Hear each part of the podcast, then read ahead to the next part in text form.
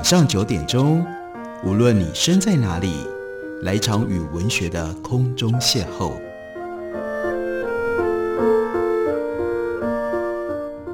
杨照谈书，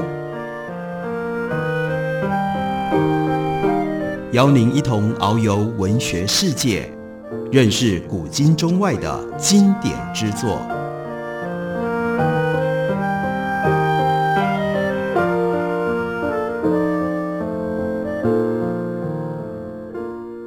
各位听众朋友，大家好，欢迎收听杨照谈书。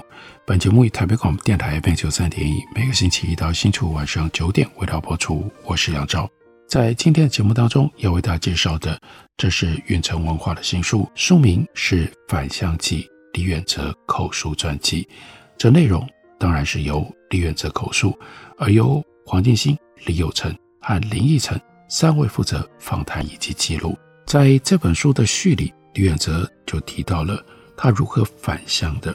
他返乡是一九九四年，那年台湾自己培养的博士大概有八百人，从国外回来的留学生有五千人，其中有一千两百个博士。更早之前，有一些人是在美国找不到工作才回来的。在这之后，很多很好大学毕业的博士也都选择回到台湾。纽西兰总理 Helen Clark 曾经问过我。听说我回国之后，吸引了很多人才回国。这么多人才，当初是怎么送去国外的？我说，因为早年台湾贫穷、政治压迫、学术低落，所以人都要努力的争取出国深造。但是时代环境使然，现在我们有一个人才的循环了，有人出去，有人回来，也有国外的学者来，然后回去，不再只是单方向的，这是很重要的。李远哲接着就说：“对我个人来说也是如此。我还记得发现臭氧层破坏原因之一的 Sherwin Rowland 教授，听到我要回台湾，他就说：‘远哲，你在美国有大的舞台，会对人类有更大的贡献。’这样说是有道理，但是相对的，我回到台湾，在中研院有不同的舞台，后来也做了很多的事情。我代表中研院。”作为国际科学理事会的成员，才有竞选理事长的契机，能够为气候变迁的问题尽一份心力。这是两条路。在美国，有比较多的研究资源从事科学的研究，可以培养年轻人；但选择回到台湾，接触面更为宽广。我和亚洲、非洲、拉丁美洲的学者领袖交流，不同于单纯在实验室里，在这条路上也对世界做了贡献。如果问我，当年决定回到台湾，比起留在美国，现在回头看会不会有不同的选择？我会说，从小时候到现在，从出去到回来，对于这些选择，我从来都没有后悔。接着，李远哲回忆，有一次我和陈定信院士谈起他对于 B 型肝炎研究的贡献。那个时候，台湾很多人只活到四十五十岁，肝炎病毒就开始发作，死于肝病。陈定信就说，疫苗施打推动了之后，台湾的人均寿命可能会超过一百岁。我小学一年级的时候正值第二次世界大战，我对生命的感受是一天过一天这样活过来的。那个时候，美军每天来轰炸，B-29 轰炸机飞行高度很高，日本的高射炮打不到，它就自由翱翔，炸弹要丢哪里就丢向哪里。日本没有雷达。但美军仍然空投铝箔来干扰。轰炸机离开了之后，我们在山上会捡到很多长条的铝箔。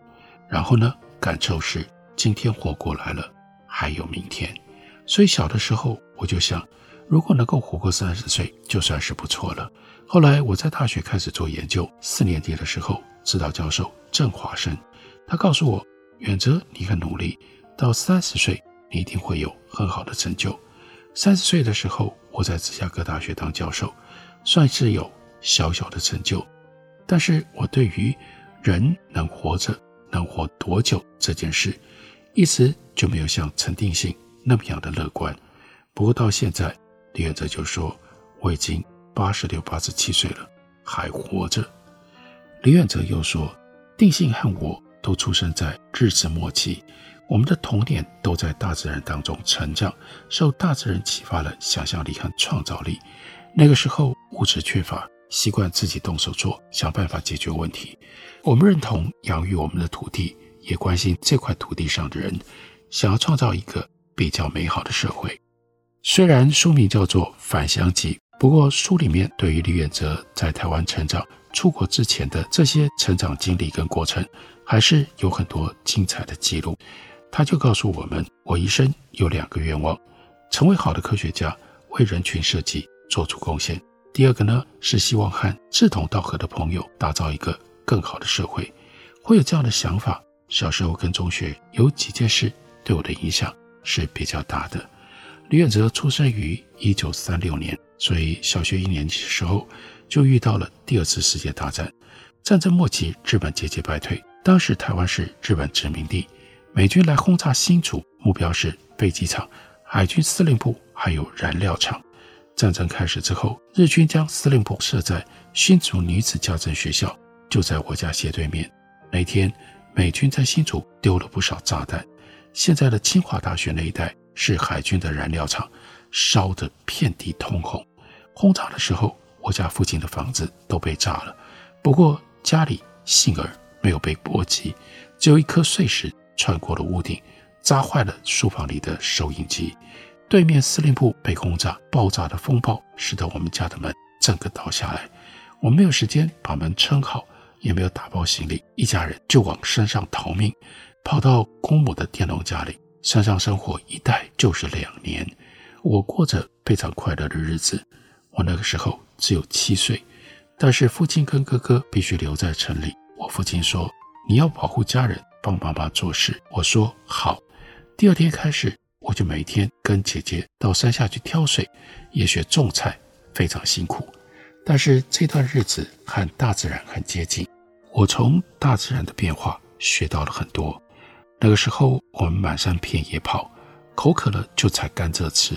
我们常常去捕鱼，有的时候还找到狐狸洞，甚至半夜到树上摘下鸟巢，将孵化的黑纹鸟带回家养，看它们成长。我看到老农民。采竹子，把竹子剖开，用竹皮来做竹篮。看了一个礼拜，我自己拿一把刀砍竹子，也做出竹篮。后来，每当有人问我接受教育的过程当中哪一段最好、最有帮助，我总是说，在山上没有上学，从大自然学习的这两年，对我是最有用的。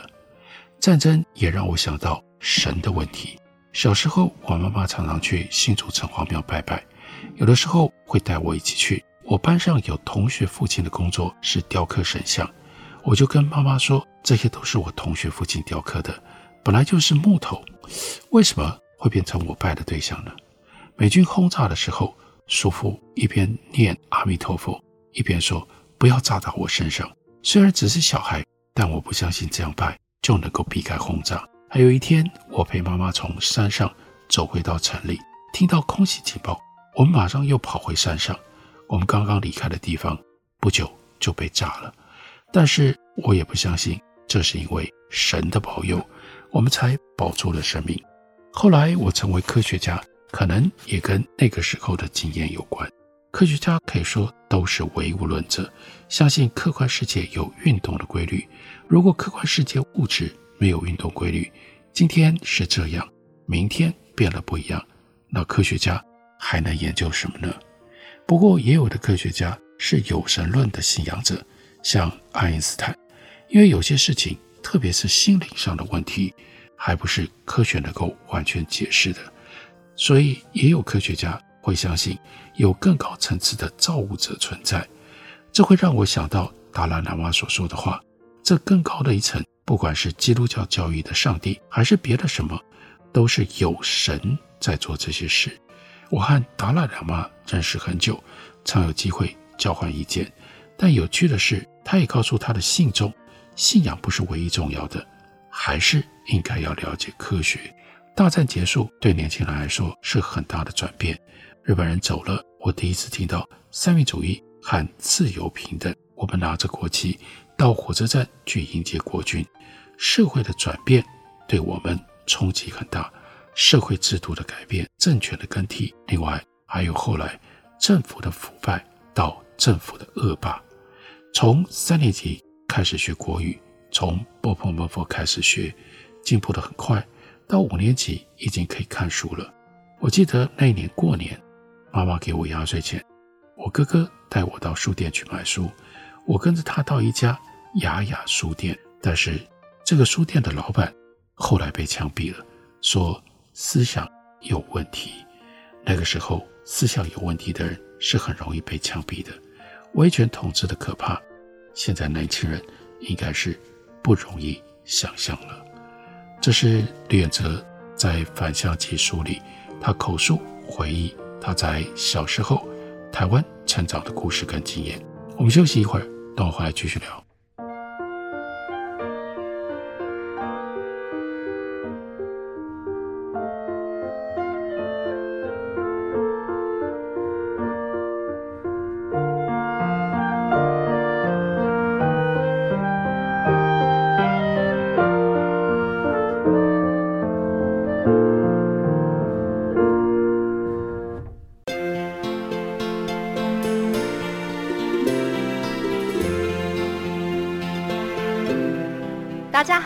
我是谢晶晶。最丰富的资讯，最热情的音乐，都在台北广播电台 FM 九三点一，AM 一一三四。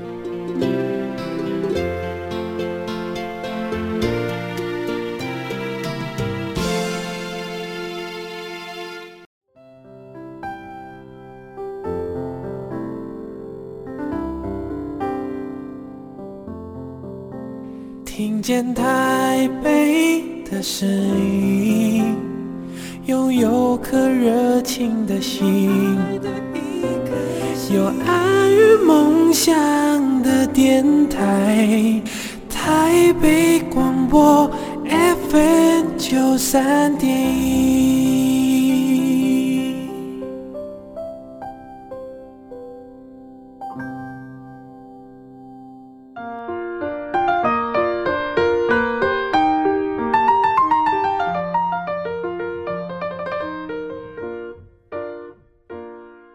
感谢你继续收听《杨照谈书》。本节目以台北广播电台 FM 九三点一，每个星期一到星期五晚上九点，为大家播出到九点半。今天为大家介绍的，这是李远哲的口述传记，书名叫做《返乡记》，把重点放在一九九四年李远哲回到台湾之后他所做的事情。不过，李远哲返乡可以说有一个前奏，这个前奏发生在一九八一年，他答应当时的中研院院长钱思亮。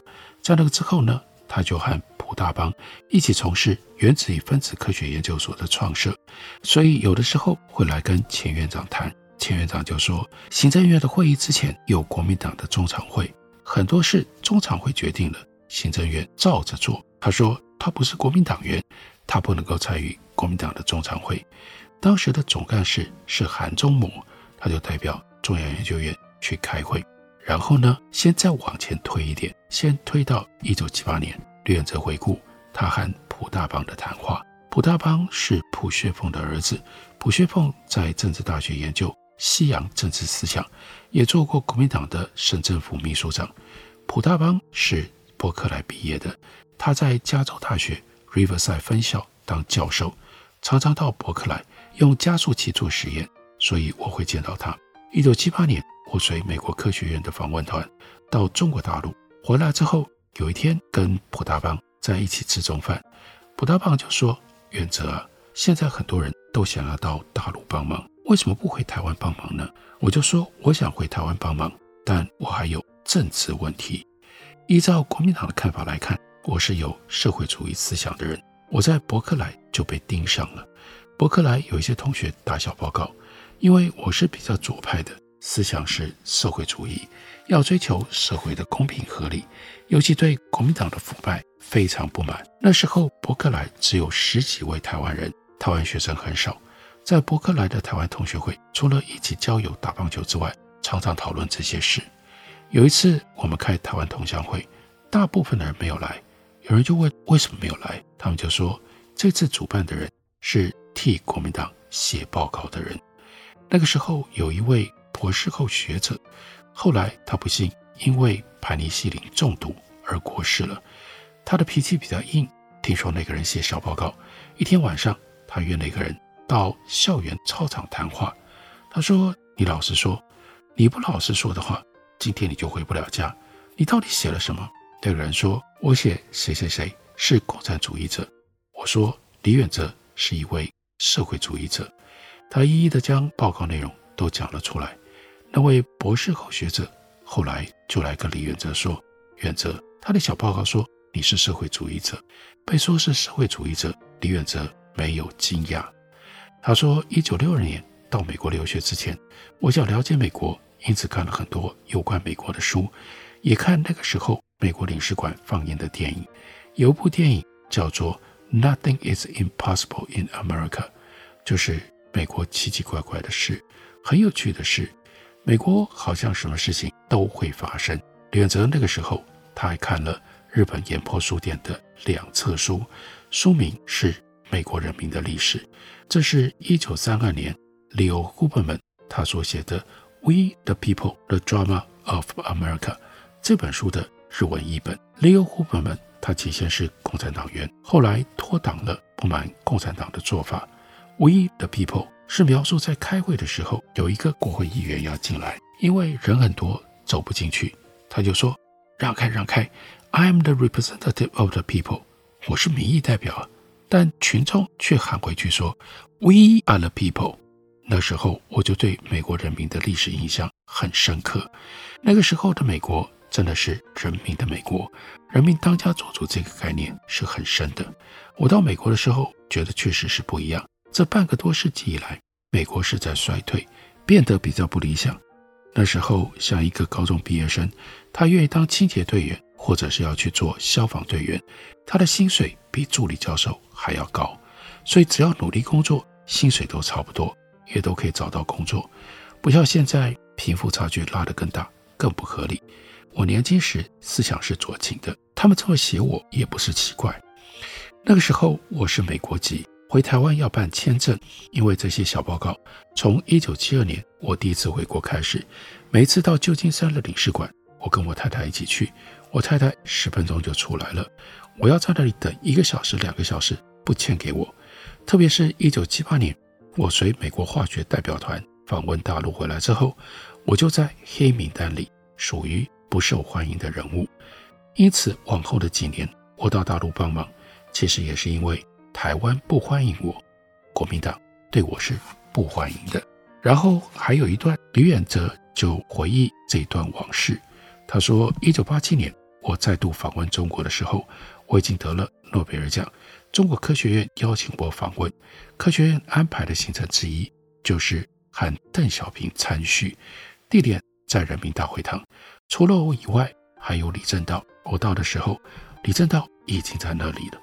邓小平一看到我就说：“李教授，你是台湾长大的？”我回答：“是啊，我在台湾长大。”他第二句话就说：“民进党为什么要独立？”我说：“我跟民进党不熟。”当时我就告诉他：“以前你们在从事社会主义革命的时候，你们斗争的对象是国民党，腐败的国民党，对台湾讲是高压统治的国民党。”所以我说。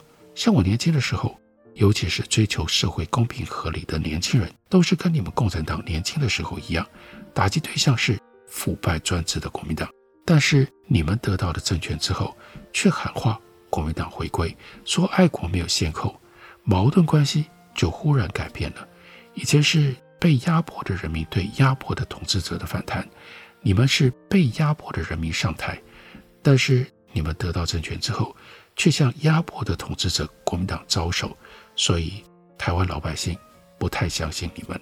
那个时候回顾李远哲说：“我主要是要告诉邓小平，我对民进党不了解，但是我从个人的观点，你们只跟以前是反共抗俄走在第一线上的人，在台湾民主化过程当中转过来做统一中国先锋的人接触，完全忽略压迫和被压迫的关系，就得不到。”人民的信任，同样的，对于老百姓，民进党如果以前是为了老百姓反对压迫、反对不公平，大家支持；但是如果他们得到了政权之后，建立了不一样的工商关系，成为压迫人民的统治者，大家也会反对。所以，邓小平跟我是谈台湾的问题，民进党为什么要独立？后来他听我讲了之后，他觉得很多事情可能要留给下一代的人去解决。